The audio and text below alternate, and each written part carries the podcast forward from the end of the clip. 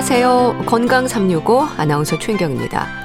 뻐근하고 아픈 통증도 있고 짐작되는 질환이 있음에도 미루고 견디는 분들이 많습니다. 목 디스크로 불리는 경추 추간판 탈출증으로 고생하는 분들. 하지만 비교적 흔해서일까요? 진단과 치료의 우선순위에서 밀리는 경우가 많습니다. 목을 뒤로 젖히기도 힘들고 팔이 저린 저림증도 나타날 수 있는데요. 오늘은 목 디스크로 불리는 경추 추간판 탈출증에 대해서 알아보겠습니다. 건강 삼육오 성시경의 거리에서 듣고 시작하겠습니다. 케이비에스 라디오 건강 삼육오 함께하고 계십니다. 목 디스크로 고생하는 분들이 많습니다. 목 디스크인 줄 알면서도 치료를 미루는 분들도 많고요. 목 디스크인 줄 모르는 상태에서 진행이 되는 경우도 많지 않을까 싶습니다. 목 디스크로 불리는 경추 추간판 탈출증은 예방이 가능할까요? 증상 완화를 위한 치료법은 있는 걸까요? 경희대 한의대 침구과 김용석 교수와 함께합니다. 교수님 안녕하세요. 네, 안녕하세요. 네, 교수님. 목 디스크는 네. 아주 흔한 질환이죠? 네, 그렇죠. 특히 이제 현대인들에게서 가장 흔한 질환 중에 하나가 바로 이제 목 디스크가 아닌가 이렇게 생각해 볼 수 있거든요. 네. 사실 예전에는 목 디스크, 디스크 하면 나이 드신 분들이 발생하는 질환으로 알려져 있잖아요. 네. 근데 최근에는 그 이십 대에서도 흔히 발생하는 질환이 돼 버렸어요. 네. 실제적으로 우리나라 이제 건강보험심사평가원 자료 보면 이십 대 목 디스크 환자 수를 보니까 어 이천십칠 년에는 한 사만 명 정도 되거든요. 네. 근데 이천이십일 년에 보면 사만 오천 명 정도 됐어요. 한 오 년 사이에 한 십칠 퍼센트 이상 증가한 걸 볼 수가 있거든요. 네. 그거는 아마도 이제 핸드폰 많이 사용하고 네. 또 컴퓨터를 장시간 사용하니까 이런 현상이 생긴 거라고 볼 수가 있거든요. 예. 왜냐하면 스마트폰을 오랫동안 이렇게 반복해서 사용하면 자신도 모르게 고개가 푹 숙여지고요. 음. 이 거북이 목처럼 이게 목이 쭉 빼게 되거든요. 예. 그러면 목에 어떤 특정 부위에만 압력이 가야 되니까 목뼈가 받는 하중이 커지게 되거든요.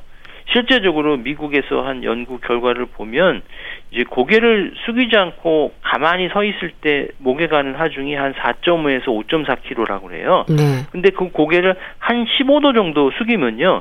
십이 점 이 킬로그램의 하중이 발생한다고 하거든요. 살짝만 숙였을 텐데 목에 가해지는 하중이 세 배나 높아진 거예요. 음. 근데 우리가 일반적으로 스마트폰 사용할 때 보면 고개 숙여지는 각도가 한 육십 도 되거든요. 예. 그러면 하중이 이십칠 점 이 킬로그램 높아지는 거예요. 음. 그래서 목의 통증이 허사하고 그래서 그러다가 이제 목 디스크까지 발전하게 되는 거죠. 예. 근데 좀 흔해서인지 치료를 미루는 분들도 많습니다. 통증도 참을 수 있을 때까지 참지 않나요?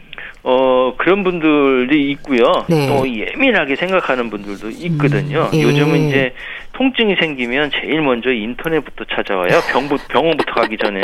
예. 그래서 아, 이 증상들이 꼭 자기 증상하고 똑같다고 생각하는 게 그냥 간단한 근육통이 아니라 예. 뭐 종양이라든지 오. 디스크든지 아주 심각한 것들을 생각하면서 걱정하는 분들이 있고요. 예. 지금 또 반대로 그냥 아무렇지도 않게 생각하는 분들이 상당히 많거든요. 예. 특히 이제 목 디스크 초기 증상은 일반 근육통하고 매우 비슷해요.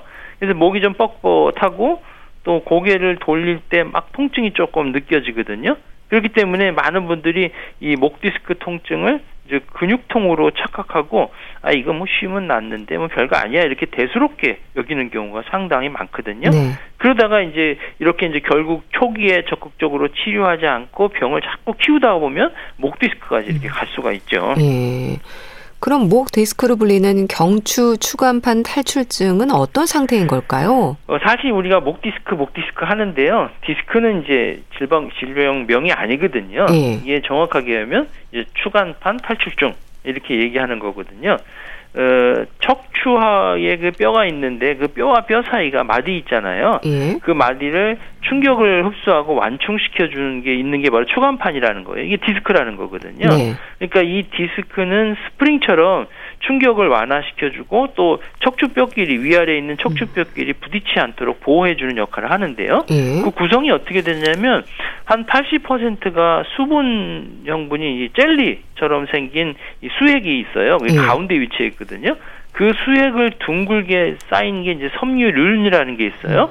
근데 요게 나이가 들면 수액의 수분 성분이 조금 줄어들고요. 탄력성이 떨어지잖아요. 예. 그러면 어떤 나쁜 자세가 있거나 반복된 자세가 있거나 외부에 어떤 자극이 가해지면 디스크가 밀려 나오는 거예요. 그래갖고 신경을 눌러갖고 문제를 일으키는 거는 그래서 이제 추간판 탈출증이라고 이야기하는 거죠. 네.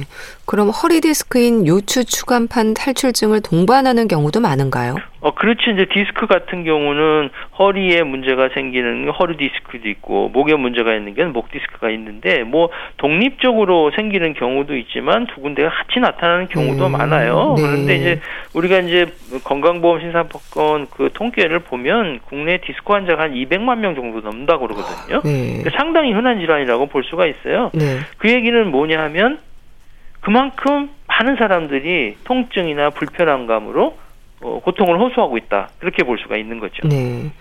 근데 목 디스크가 방치가 되고 오랫동안 이어지면 중풍을 의심하기도 한다고 들었습니다. 그런가요? 어, 중풍을 의심하기도 하지만 중풍이 되지는 않거든요. 네. 근데 이제 동의보감에 보면 이런 말이 있어요. 엄지하고 검지 손가락이 저리고 마비가 생기면 중풍이 발생하기 쉽다 이렇게 이야기를 했거든요.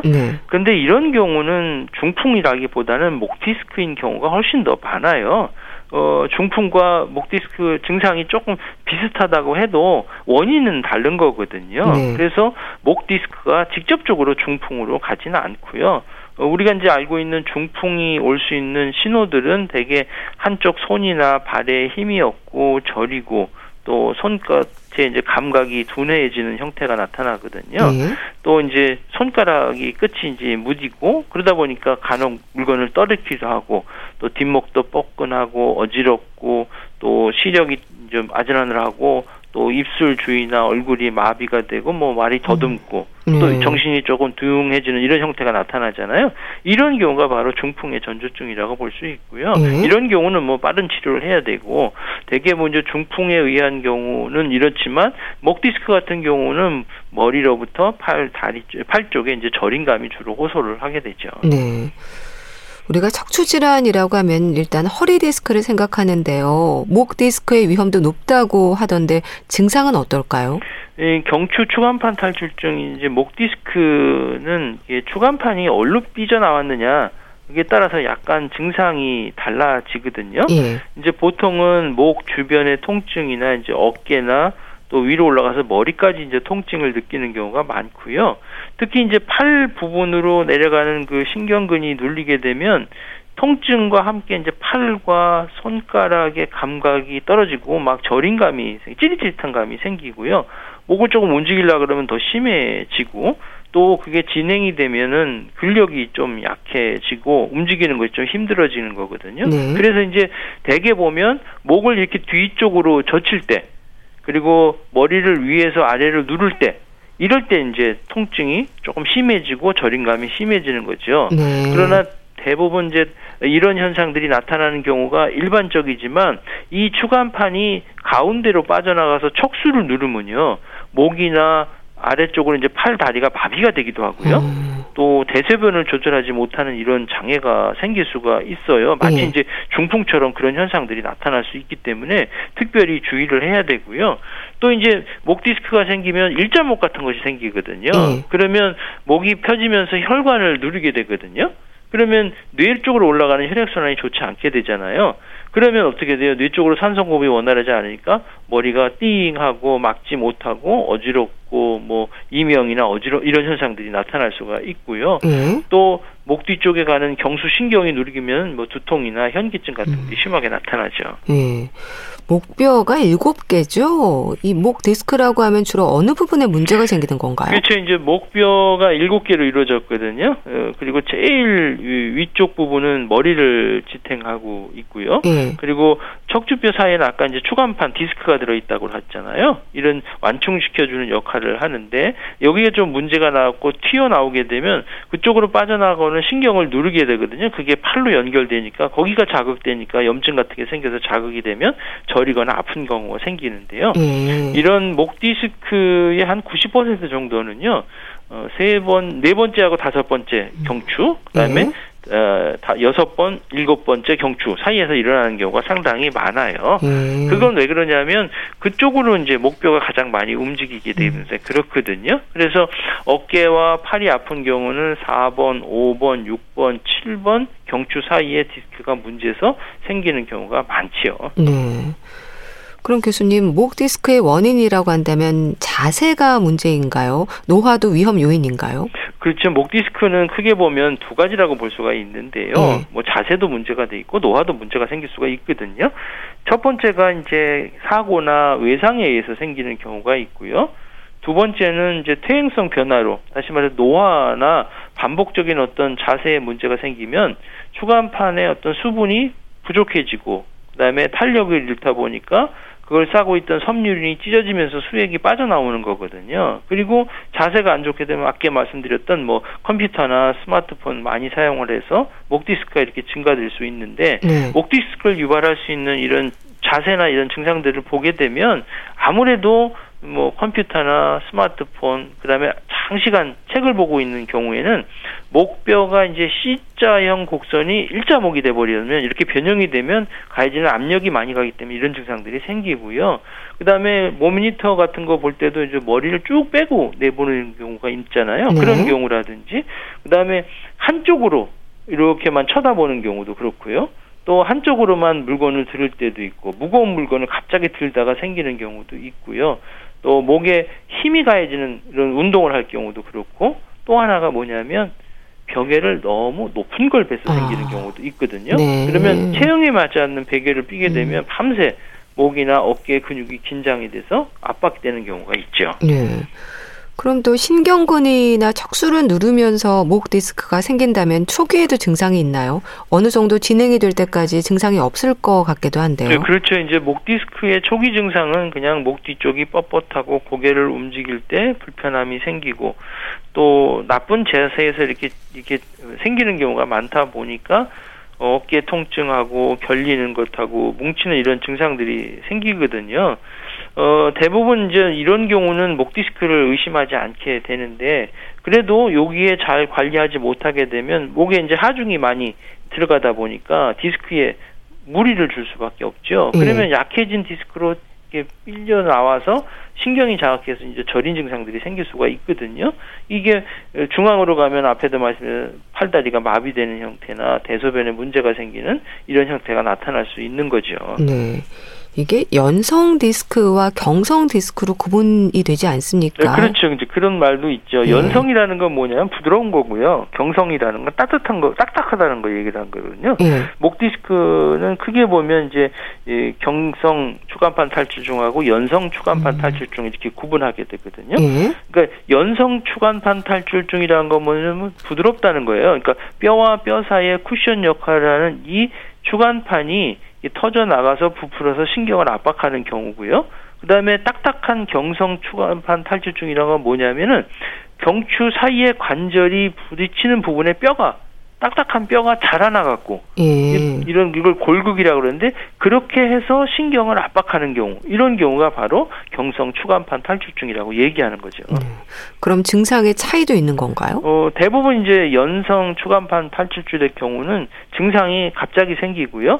그 다음에 팔을 바깥쪽으로 펴는 이런 외전 운동을 하게 되면 통증은 좀 줄어요. 네. 그런데 이제 딱딱한 경성 어, 추간판 탈출증은 이게 골극이 하루아침에 생기는 건 아니잖아요. 네. 그러니까 증상이 서서히 생기고 팔을 외전 운동을 해도 여전히 그게 골격이 움직이지 않으니까 그대로 통증은 줄지 않고 이렇게 나타나죠. 네.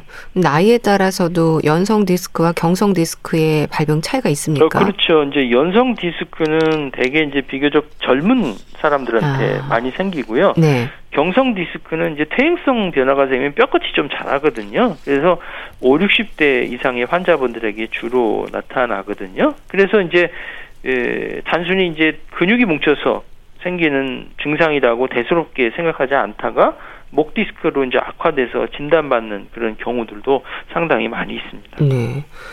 네, 교수님, 이 목 디스크 환자들이 가장 힘들어하고 불안감을 느낄 때가 좀 팔저림이 심해질 때이지 않습니까? 그렇죠. 이제 팔이 저리면 일단 어 이거 어디가 마비되는 거 아니야? 아 이런 이런 불안감이 있고 또 아까 말씀드렸던 중풍되는 건 아니야 이런 생각들이 많이 있거든요. 그래서 목 디스크의 증상들은 주로 이제 고개를 뒤로 젖힐 때, 또 위에서 누를 때 이런 형태가 나타난다고 얘기를 했잖아요. 예. 그리고 목과 어깨, 팔로 신경이 이어지기 때문에 이런 부위에 통증뿐만 아니라 손가락의 저림도 나타나는 현상이 되니까 만약에 이런 증상이 생기게 되면 디스크일 가능성도 높기 때문에 정확하게 진단을 하실 필요가 있고요. 네. 괜히 이게 중풍 아닐까 너무 염려하지 음. 마시고 정확하게 원인을 찾아서 거기에 대한 치료를 하시는 게 무엇보다도 중요하죠. 예. 그럼 팔저림의 증상을 보인다는 건 좀 목 디스크가 심해졌다는 의미로도 볼 수 있을까요? 그렇죠. 증상들이 심해지면 처음에는 통증이나 불편감이 있다가 그다음엔 저림감이 생기고 음. 그다음에는 움직임이 없어지니까 살이 빠져지고 음. 그다음엔 마비감도 생길 수 있고 점점 심해질 수 있거든요. 음. 대부분 보면 손가락을 저리는 거 보면 목 디스크 환자분들이 보면 선생님 저는 목은 하나도 안 아파요. 이렇게 어. 얘기하시는 분인데 예. 목 디스크가 있는 경우가 많거든요. 네. 특히 이제 손가락이 저린 부분 이 상당히 많아요. 특히 이제 엄지손가락이나 두 번째 손가락이 저림견은 오 번, 육 번 신경이 문제가 생기는 경우가 있고요. 가운데 손가락은 육 번, 칠 번. 그다음에 새끼손가락이 있는 부분은 칠 번하고 흉추 사이에 문제가 생기는 경우가 상당히 많고요. 네. 목 디스크라고 해서 목에 반드시 통증이 있는 것이 아니고 손가락이 저림 증상 때문에 목 디스크가 있는 경우가 있고요. 이런 경우는 목을 뒤로 제쳐봤을 때 이런 저림 증상이 더 심해지느냐 아니냐를 판단해 볼 수가 있는 거죠. 네. 또 걸음걸이도 그렇고 팔에 힘이 없어지면서 물건을 떨어뜨리기도 하고 환자가 스스로 느끼는 증상들도 있지 않을까요? 네, 이런 경우에 이제 목의 통증이나 팔 저림 증상, 물건을 떨어뜨리는 것들이 어, 목 디스크의 일종이라고 볼 수도 있는데요. 네. 어, 중요한 건 뭐냐면 이런 증상이 목 디스크 외에서도 생길 수 있는 거거든요.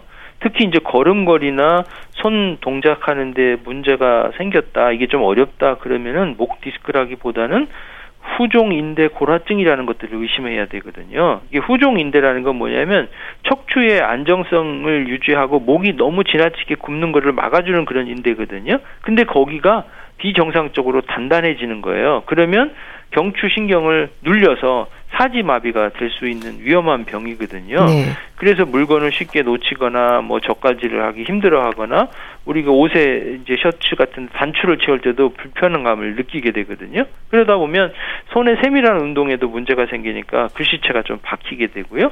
또 하지의 근력도 약해지다 보니까 걸음 걸을 때 좀 휘청거리는 이런 문제가 생길 수 있고 심하면 대소변조차도 어, 잘 보지 못하는 이런 형태가 나타날 수가 있어요. 네. 약물치료나 물리치료가 우선되는 치료인 걸로 알고 있습니다. 좀 효과를 기대할 수 있는 건가요? 네, 경추추간판 탈출증이 가벼운 증상일 경우는 뭐 약물치료나 또 어, 물리치료, 뭐 전기치료, 뭐 견인요법 이런 치료가 효과적이고요. 예. 그렇지만 이제 심한 경우에는 이제 수술도 고려를 해야 될 경우가 있거든요. 일반적으로 이제 수술적인 요법을 하는 경우는 이 삼 개월 정도 우리가 비수술적인 요법, 보존적인 요법을 계속 했는데도 통증이 좀 더 심해거나 마비감이 생기거나 아니면 뭐 불편감이 더 많이 생긴다, 전혀 변화가 없다 그러면 그런 경우는 이제 수술적인 부분들을 좀 생각을 해볼 필요가 있고요. 네. 대부분 이제 약물 치료라는 것은 이제 목에서 팔로 손가락으로 이어지는 통증은 대개 신경을 디스크가 압박했기 때문에 생기거든요. 그러면 염증이 생겨서 생기는 경우가 많아요. 그래서 염증을 없애주고 또 부종을 가라앉혀서 통증을 줄여주는 뭐 한약 같은 거나 이런 것들을 통해서 손상된 그런 조직들의 상처를 아물게 해주고 또 목을 지탱하는 근육이나 또 인대를 튼튼하게 해서 재발을 방지시켜주는 그런 약물 치료를 하게 되지요. 네. 그래서 이런 경우에는 뭐 급성기와 만성기를 통해서 급성기에는 이런 어혈 같은 거 제거해주고 기혈의 흐름을 좋게 해주고 또 만성기에는 근육을 강화시켜주는 이런 치료를 하게 되고요. 그에 못지않게 이제 추나요법 을 많이 하거든요. 우리가 목의 그 척추 자체에 교정을 해주는 거거든요. 예. 그래서 이런 경우를 하게 되면 경추에 이제 고정된 관절들을 열어주고 근육을 좀 음. 부드럽게 해줘서 이 삐뚤어진 그 목뼈를 또 주변의 조직들이 제자리로 찾아올 수 있도록 이렇게 만들어주고 예. 디스크에 가지는 압력을 조금 줄여주니까 통증도 줄여주게 되죠. 네. 근육 이완제, 뭐 소염 진통제 그리고 뜨거운 찜질도 도움이 된다고 하던데요. 그렇죠. 이제 아까 말씀드렸던 염증 부분들을 좀 제거시켜주면 통증이 드는데 이거는 아무래도 초기에 이런 경우에 나타날 수가 있거든요. 네. 이런 것들을 활용해 볼 수가 있고, 사실 초기에 소염 진통제나 뭐 근육이완제, 물리치료, 뜨거운 찜질 이것만 해도 좋은 효과를 보일 수가 있거든요. 네. 그래서 척추 주위에 이런 불편한 감이 있을 때는 초기 치료를 하고 또 무조건 수술해야 되는 건 아니니까요. 네. 또 침치료는 어떨까요? 도움이 되나요? 어, 아무래도 침치료가 통증을 완화시켜주는 아주 효과적이거든요. 또, 침치료를 맞으면, 침치료로 인해서 이제 근육이 뭉친 데는 근육을 풀어주고, 또 근육이 힘이 약한 데는 힘을 보태주고, 균형을 맞춰주고 또 기혈순환을 좋게 해주는 치료를 하기 때문에 네. 침치료가 아주 빠른 효과를 보여주고 부작용이 그렇게 많지 않기 때문에 진통제를 오래 보면 여러 가지 불편한 감들이 생길 수 있잖아요. 네. 그런 부분에서는 침치료를 하셔서 어, 치료하시는 게 훨씬 더 좋을 것 같습니다. 네. 봉독요법도 쓰인다고 하던데 어떨까요? 그렇죠. 봉독요법이라는 것은 벌의 독을 이용을 네. 한 거거든요. 예전에는 벌을 갖고 그냥 직접 이렇게 음. 쏴서 벌, 벌침요법이라고 지금 민간에서 많이 쓰잖아요. 네. 근데 벌이 어떤 독이 어떤 성분이 있는지를 알지 못하잖아요. 네. 또 어떤 벌인지도 모르고 환경이 좋은 데에서 자란 벌인지도 모르기 때문에 또 환경에 오염도 문제가 있을 수 있죠. 그래서 우리가 이제 봉독요법이라고 이제 한의원에서 쓰는 경우는 자연 상태의 벌을 이렇게 추출해서 그 독을 추출해서 인체에게 무해하도록 이제 정제한 다음에 이제 주사기 같은 것들로 일정량들을 부위에 놓는 거거든요. 예. 이런 경우에 대표적인 특징이 뭐냐면 통증을 완화시켜주고요. 염증돼 있는 상태를 완화시켜주는 효과가 아주 좋아요. 예. 그래서 디스크 외에도 뭐 관절염이라든지 뭐 테니스 엘보 같은다든지 어깨 통증이라든지 오십견 같은데 아주 효과적이죠. 네, 어느 부위에 주입하는 건가요? 일단 아픈 부위에다가 가장 음. 먼저 주입하고요. 음. 또 아프고 염증이 있는 부위에다가 우선적으로 어, 통증 있는 부위를 자침을 하고 또 봉독을 요법을 하게 되면 이 증상들이 금방 이렇게 변화를 나타날 수가 있고요. 음. 강력한 소염진통 작용이 있기 때문에 그런 효과를 보입니다. 예. 근데 봉독 요법의 안전성에 대해서도 질문 많이 받지 않으세요? 조심할 부분은 없는지 궁금합니다. 그렇죠. 이제 벌에 쏘이게 되면은 이 알레르기 반응이 일어난 사람들이 있잖아요. 네. 이제 봉독 요법은 지금 말씀드린 대로 소염 진통시켜주는 물질들이 강력한 것들이 있기 때문에 효과가 정말 어 정말 금방 나타나는 뛰어난 일은 나타나고 있지만 네. 또 반대로는 과민 반응을 생기는 음. 경우도 있어요. 네. 어, 예를 들면 이게 우리가 어떤 사람은 말벌을 쏘여도 이제 고통스럽기만 하고 괜찮은 사람도 있고요. 네. 어떤 사람은 꿀벌 한 마리만 쏘여도 막 응급실에 달려가야 될 사람들이 있거든요. 네. 그만큼 이제 벌의 독이라는 것이 사람마다 또 감수성이 달라지는 형태가 나타나는데요. 네. 흔히 나타날 수 있는 증상이라는 것은 뭐 가렵고 화끈거리는 거거든요. 이런 경우는 벌레 물렸을 때랑 비슷하거든요. 네. 그래서 이런 경우는 뭐 얼음치를 하거나 또 물파스 같은 거 발라주면 좋아지고요. 또 문제는 이제 아나필락틱 쇼크라고 해서 호흡곤란이나 맥박이 빨라지고 창백해지는 경우가 있거든요. 이런 네. 경우는 응급적인 처치가 필요한 경우죠. 네. 그래서 이제 봉독 약침을 시술하기 전에는 반드시 알레르기 테스트를 해야 되는 거예요. 네. 우리가 시술하는 양이 한 십 퍼센트 정도를 해당 부위에다 놓고 시술해보고 한 십오 분 정도 이 팽진이 된 상태를 이제 확인하거든요. 그래서 네. 안전 여부를 하기 때문에 한의사 선생님들은 되게 이런 교육을 받고 하기 때문에 안전하게 하실 수가 있고요. 네. 또 하나 이제 봉독 시술에 주의해야 될 것은 뭐냐면 하루 정도 술을 마시면 안 되고요. 네. 또 치료하신 다음에 사우나나 찜질방도 최소한 한 열두 시간 이후에나 활용하시는 게 좋죠. 네. 이 목 디스크의 증상을 겪으면서도 마사지 받거나 뭐 견디는 걸로 삼는 분들이 많은데 어떤 조언을 주실까요? 그렇죠. 목 통증은 사실 가볍게 봐서는 안 되거든요. 예. 만약 이런 통증이 이 주 이상 지속되면 일차적으로 목 디스크를 의심해 봐야 되고요. 또 오래 방치하면 앞에 말씀드린 대로 사지마비까지 일어날 수 있으니까 문제를 더 크게 하지 않도록 주의하실 필요가 되고요. 음. 또 마사지를 받는 것도 도움을 주는 게 이제 근육들이 불균형들을 좋아지는 것들을 하지만 너무 강력하게 마사지를 하게 되면 목 디스크가 많이 문제가 된 경우는 오히려 더 악화될 수가 있으니까 그것들은 좀 조심하실 필요가 있습니다. 네. 목 디스크 환자들이 피해야 하는 자세나 동작 있을까요? 그 목 디스크 환자들이나 목이 불편한 사람들이 가끔 보면은 고개를 막막 돌려서 뚝뚝 속에 소리 나게 하는 경우도 있거든요. 예, 예. 이런 경우는 하, 절대로 하지 마셔야 되거든요. 음. 이렇게 어떻게 보면 이렇게 하고 나면 어 시원하다가 이렇게 얘기를 하지만 그게 소리가 나는 거는 목관절이 어긋나면서 뼈가 맞춰야 되는 거거든요. 네. 이게 불필요하게 계속해서 반복되면 신경을 압박되면 문제가 될 수가 있고요.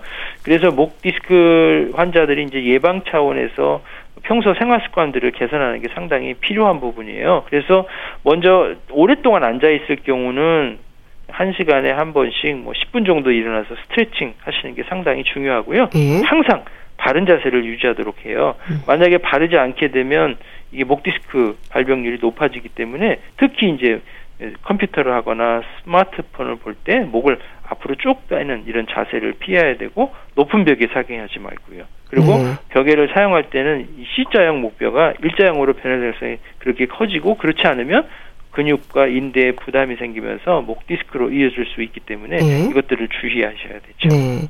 도움이 되는 운동법도 짚어주세요. 네. 목 디스크를 예방하려면 일단 목과 어깨의 긴장을 풀어주고 또 여러 근육들을 잘 고르게 사용하게 해줘야 되거든요. 네. 특히 이제 똑같은 자세로 또 똑같은 방법 동작을 계속하게 반복하게 되면 근육에 부담을 줄 수밖에 없기 때문에 그러면 목 디스크가 될 수가 있거든요. 그래서 평소에 어깨를 쭉 펴고 턱을 살짝 아래로 집어넣는 습관들을 하시는 게 좋겠고요. 네. 수건을 목에 걸치고 손으로 당겨주면서 음. 목을 뒤로 젖히고 하는 운동을 해주시고 네. 또 좌우로 젖히는 운동들 스트레칭을 뭐 각 일 분씩 하게 되면 목 디스크나 이제 거북목 이런 증후들을 예방해 주는 효과가 있지요. 네, 알겠습니다. 자, 오늘은 목 디스크로 불리는 경추 추간판 탈출증과 관련해서 또 알아봤는데요. 경희대 한의대 침구과 김용석 교수와 함께했습니다. 말씀 감사합니다. 네, 감사합니다. 케이비에스 라디오 건강삼육오와 함께하고 계신데요. 브리트니 스피어스의 럭키 듣고 다시 오겠습니다.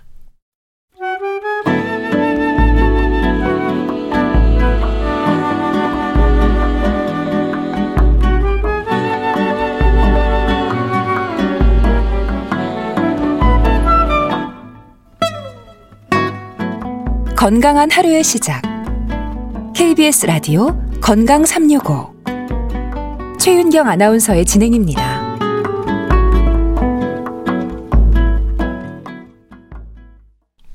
건강하게 살고 싶은 간절한 마음이 우리 몸과 마음의 건강을 위한 다양한 책으로 자리하는 게 아닐까 싶은데요. 오늘은 어떤 얘기를 해 주실지 북컬럼니스트 홍순철 씨와 함께합니다. 안녕하세요. 네, 안녕하세요. 오늘 소개해 주실 책은 뭔가 구분되는 듯한 느낌이네요. 오십 이후 건강을 결정하는 일곱 가지 습관. 뭐 나이가 주는 위험 신호들에 대한 얘기인가요? 예, 사실 어, 우리가 언제든 아플 수 있어요. 그렇죠. 근데 특히 많은 분들이 그런 이야기 하시더라고요. 응. 나이가 오십이 넘으니까 여기저기 왜 이렇게 아픈 곳이 많니? 그러니까요. 저도 동감하고 네. 있는데요. 예전 같지 않게 아, 머리가 잘 돌아가지 않는 것 같아. 몸이 늘 부어있는 것 같아. 왠지 몸이 컨디션이 안 좋은 것 같아. 이렇게 느낀다고 말씀하시는 분들이 참 많습니다. 그리고 그 이유를 나이 들었으니까 음. 라고들 이야기를 하죠. 그런데 이 책은요. 이런 증상들은 나이 들면 당연히 찾아오는 것이 결코 아니다라고 이야기합니다. 오십 이후에 건강을 결정하는 일곱 가지 습관을 소개하고 있는데요. 늦기 전에 조치를 취하고 뭔가 생활 방식을 바꿔라라는 신호가 우리에게 오고 있다라는 거죠. 네. 기능의학과 통합의료 전문가인 프랭크 리프먼 박사가 이 책의 저자인데요. 중년을 맞은 사람들이 가장 우선시해야 될 것은 면역력이다. 음. 그리고 전반적인 웰니스다라고 이야기합니다. 웰니스는 정신적이고 신체적이고 사회적인 건강이 잘 조화를 이룬 상태를 의미를 하는데 책을 통해서 우리가 습관적으로 그냥 노화 때문에 나타나는 현상들 이러한 증상들을 뒤집을 수 있는 간단한 실천 프로그램들을 함께 소개해주고 있는데요. 네. 전반적인 건강 그리고 신체의 자기 보호 능력은 특별한 식이요법 그리고 한순간 엄청나게 하는 과한 운동이 아니라 날마다 일상적으로 하는 선택들에 의해서 좌우된다라고 강조하고 있습니다. 이 책에 담긴 핵심 원칙들이 모두 일곱 가지인데요. 네. 웰니스를 위한 정신적이고 신체적이고 그리고 여러 가지 뭐가 사회적인 건강이 조화를 이룰 수 있는 생활 속의 원칙들, 이것을 건강 습관이다라고 이야기를 하고 있는 거죠. 네. 웰니스라는 말 참 많이 사용하죠. 웰빙과 피트니스. 특히 이제 일곱 가지 원칙이 뭔지, 또 나이 오십이 주는 의미도 궁금하네요. 예. 아, 우리가 사십 대에서 오십 대 사이에 우리 몸이 참 많이 변화한다고 아, 그럽니다. 자연스럽게 우리가 이전에는 뭔가 좀 성장하고 발전하고 공격적인 태세를 갖췄다면 사십에서 오십 넘어가는 그때는요, 보호하는 태세, 저자의 표현에 의하면 관리 태세로 전환한다라고 이야기해요. 예. 몸이 더 이상 성장하거나 생산하지 않기 때문인데요. 그래서 호르몬은 변화하고 세포의 기능들도 효율성이 떨어지게 됩니다. 책은 이 시기에 만약 몸이 아프거나 피곤하고 체중이 증가하고 잠을 잘 자지 못한다면 주의를 기울여야 된다라고 경고하고 있는데요. 예. 이런 증상들이 경고일 가능성이 있다는 거죠. 이 책은 모두 일곱 가지 원칙들을 소개하고 있는데, 기본 원칙부터 시작해서 근본적인 변화를 일으킬 수 있는 간단한 변화의 방법들, 그리고 음식의 질을 높이고 건강한 장 만들기, 스마트하게 운동하고 그날그날 회복하는 운동과 휴식의 원칙, 네. 또 인생 후반의 건강을 위한 검사들은 뭐가 있는지, 네. 영양제는 뭐가 있는지, 음. 최첨단 치료법, 자가 추적, 이런 최적의 정보들을 이야기를 해요. 그리고 건강하게 나이 드는 생활 방식, 마지막으로 내면의 건강에 이르기까지 중년 이후, 특히 오십 이후에 예. 날마다 우리가 선택하는 일상적인 사소한 것들이 우리의 삶 전반에 건강에 얼마나 중요한 영향을 미치는지 일깨워주고 있습니다. 네. 우리가 팬데믹 시대를 지나면서 면역력에 대한 생각을 참 많이 하게 됐는데요. 그러니까 면역력에 따라 같은 상황에서도 달라질 수 있다는 거잖아요. 그렇습니다. 뭐 면역력을 챙기기 위해서 다양한 것을 드시고 여러 가지 어, 행동들을 하고 계신데요. 예. 저자는 면역력을 중요하게 생각한다면 단식하고 소식하는 것이 음, 좋다고 이야기해요. 예. 우리가 간헐적 단식이라든가 시간 제한 식사법이라든가 새로운 단식 방법이 유행을 하고 있습니다. 그런데 이 책은요, 다양한 방식의 단식의 방법이 있지만 결국 중요한 건 하루 이십사 시간 가운데 음식을 섭취하는 시간과 음식을 섭취하지 않는 시간을 정해놓는 것이다라고 이야기합니다. 네. 예를 들자면 음식을 섭취하는 시간이 여덟 시간, 그리고 그 이십사 시간 가운데 음식을 섭취하지 않는 시간이 그러면 열여섯 시간이 되겠죠. 예. 이게 가장 권장되는 시간이라고 그럽니다. 근데 음식을 섭취하지 않는 시간이 길어지면 더 좋다고 그래요. 음. 그래서 여덟 시간 안에 음식을 먹어도 되고 그 나머지 시간에는 장을 비워두면 좋다라는 건데요. 음. 이게 왜 그러냐면 자기 관리, 면역력에 있어서 가장 중요한 게 면역체계의 자체 정화 메커니즘인 자가 포식 때문에 그렇다고 그래요. 아... 이 자가 포식이라고 하는 건 예. 우리 몸속에서 날마다 이루어집니다. 자가 포식이란 세포 내의 효소들이 노폐물을 스스로 먹어치우는 현상이에요. 음... 이건 배가 고파야 가능해지는 겁니다. 아... 근데 우리가 계속해서 무언가를 먹으면 자가 포식 현상이 일어나지 않아요. 그래서 저자는 먹는 시간과 먹지 않는 시간을 분명하게 구분해 두고 먹지 않는 시간을 길게 늘리면 늘릴수록 자가 포식 현상이 일어나서 우리의 장은 깨끗해지고 면역 체계가 활성화될 수 있다라고 이야기를 하고 있는데요. 네. 책에 담긴 모든 조언의 목표가 이러한 자가 포식을 촉진하고 면역 체계가 가장 잘 활동할 수 있는 조건들을 만드는 것에 초점이 맞춰져 있습니다. 네. 면역력이 강조가 되면서 특히 장 건강에 대한 관심도 높아지는 것 같아요. 그렇습니다. 우리가 흔히 그런 이야기해요. 장이 제이의 뇌다. 아, 맞아요. 그만큼 우리의 장이 생각보다 정말로 복잡하고 음. 또 우리의 건강과 관련해 상당히 중요한 역할을 하고 있다고 그럽니다. 네. 예를 들자면 세로토닌을 비롯해서 우리에게 중요한 호르몬의 상당수가 장에서 만들어진다고 그러죠. 예. 장 건강은요, 뇌 건강과 마음 건강과도 아주 밀접한 관련을 갖고 있다고 그럽니다. 그래서 우리 장 내에 미생물 균형을 특별히 신경 쓸 필요가 있다는 건데요. 면역체계의 자체 정화 메커니즘이 자가포식이다라고 말씀을 드렸는데, 이것을 더 잘 이해하기 위해서는 미토콘드리아와 텔로미어라고 하는 용어를 알아야 돼요. 네. 이거 생물 시간에 배운 건데 다 잊어버리셨는데요. 네. 미토콘드리아라고 하는 건 세포에 에너지를 공급하는 발전소에 해당합니다. 자가포식이 잘 이루어지면 미토콘드리아가 더 튼튼하게 예, 성장할 수가 있어요. 예. 그리고 이 미토콘드리아가 튼튼할 때 우리는 더 건강하고 아름다워질 수 있습니다. 텔로미어라고 하는 건 이 연구로 노벨 의학상까지 받으셨잖아요. 노화의 영향을 이해하고 조절하는 데 상당히 중요한 역할을 합니다. 네. 텔로미어가 길고 튼튼하다고 하는 건 젊고 건강하다는 증거인데요. 음. 좋은 습관이 우리 몸에 배면 세포의 자가포식이 날마다 잘 진행되고, 이렇게 되면 미토콘드리아가 효율성이 높아지고 텔로미어가 길어지고 튼튼하게 유지되고 결국 염증이 최소화되면서 면역 회복력이 길러진다라고 저자는 설명하고 있습니다. 네. 나이 오십 하면 중년으로 불리잖아요. 예전엔 안 그랬는데 나이 들어서 그런지 아무래도 소화 능력도 떨어지고 먹는 것도 조심스럽다는 말도 하거든요.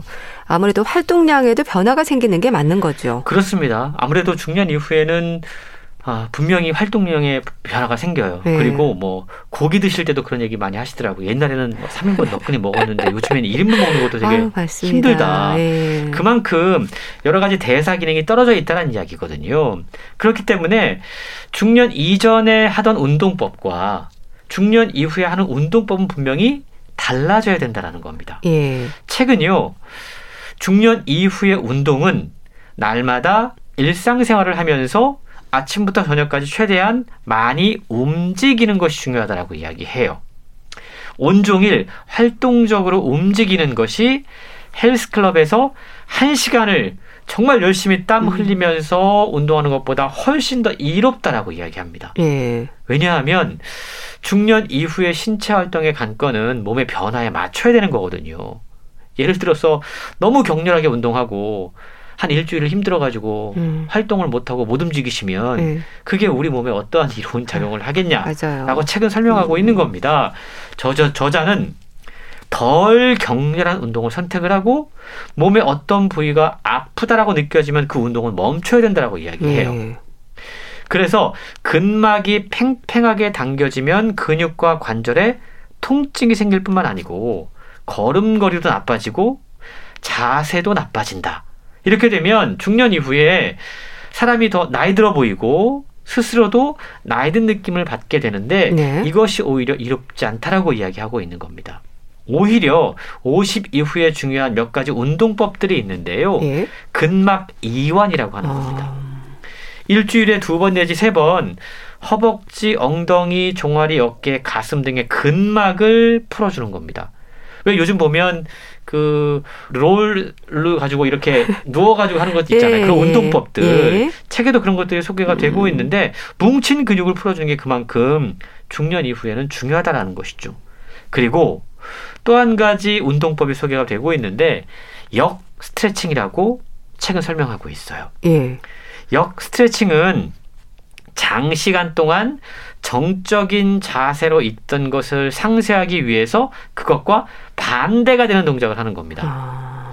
예를 들어서 우리가 보통 하루 종일 서 있잖아요. 예. 그래서 잠깐의 물구나무 서기를 하는 게 중년 이후에 상당히 건강에 도움이 된다고 그럽니다. 아... 또 대부분의 시간을 키보드 앞에서 보낸다면 바닥에 누워서 요가 블록이나 둘둘 말린 이불을 이용해서 등을 활처럼 휘게 하는 역동작, 이걸 역 스트레칭이라고 이야기하는데 이런 운동을 하는 것이 오히려 우리 몸에 이롭다라고 설명하고 있는 것이죠. 네. 책에서 언급이 되는 장 건강에 대한 부분에서요. 장이 쉬어가는 시간을 최대한 길게 확보하는 게 중요하다는 말씀을 주셨는데요. 근데 뭘 어떻게 먹는가도 중요하지 않나요? 그렇습니다. 무엇 먹는가 정말 중요하고요. 어떻게 먹는 것도 정말 중요합니다. 그런데 저자는 하루 세 끼라는 고정관념에서 벗어날 필요가 있다. 라고 이야기해요. 예.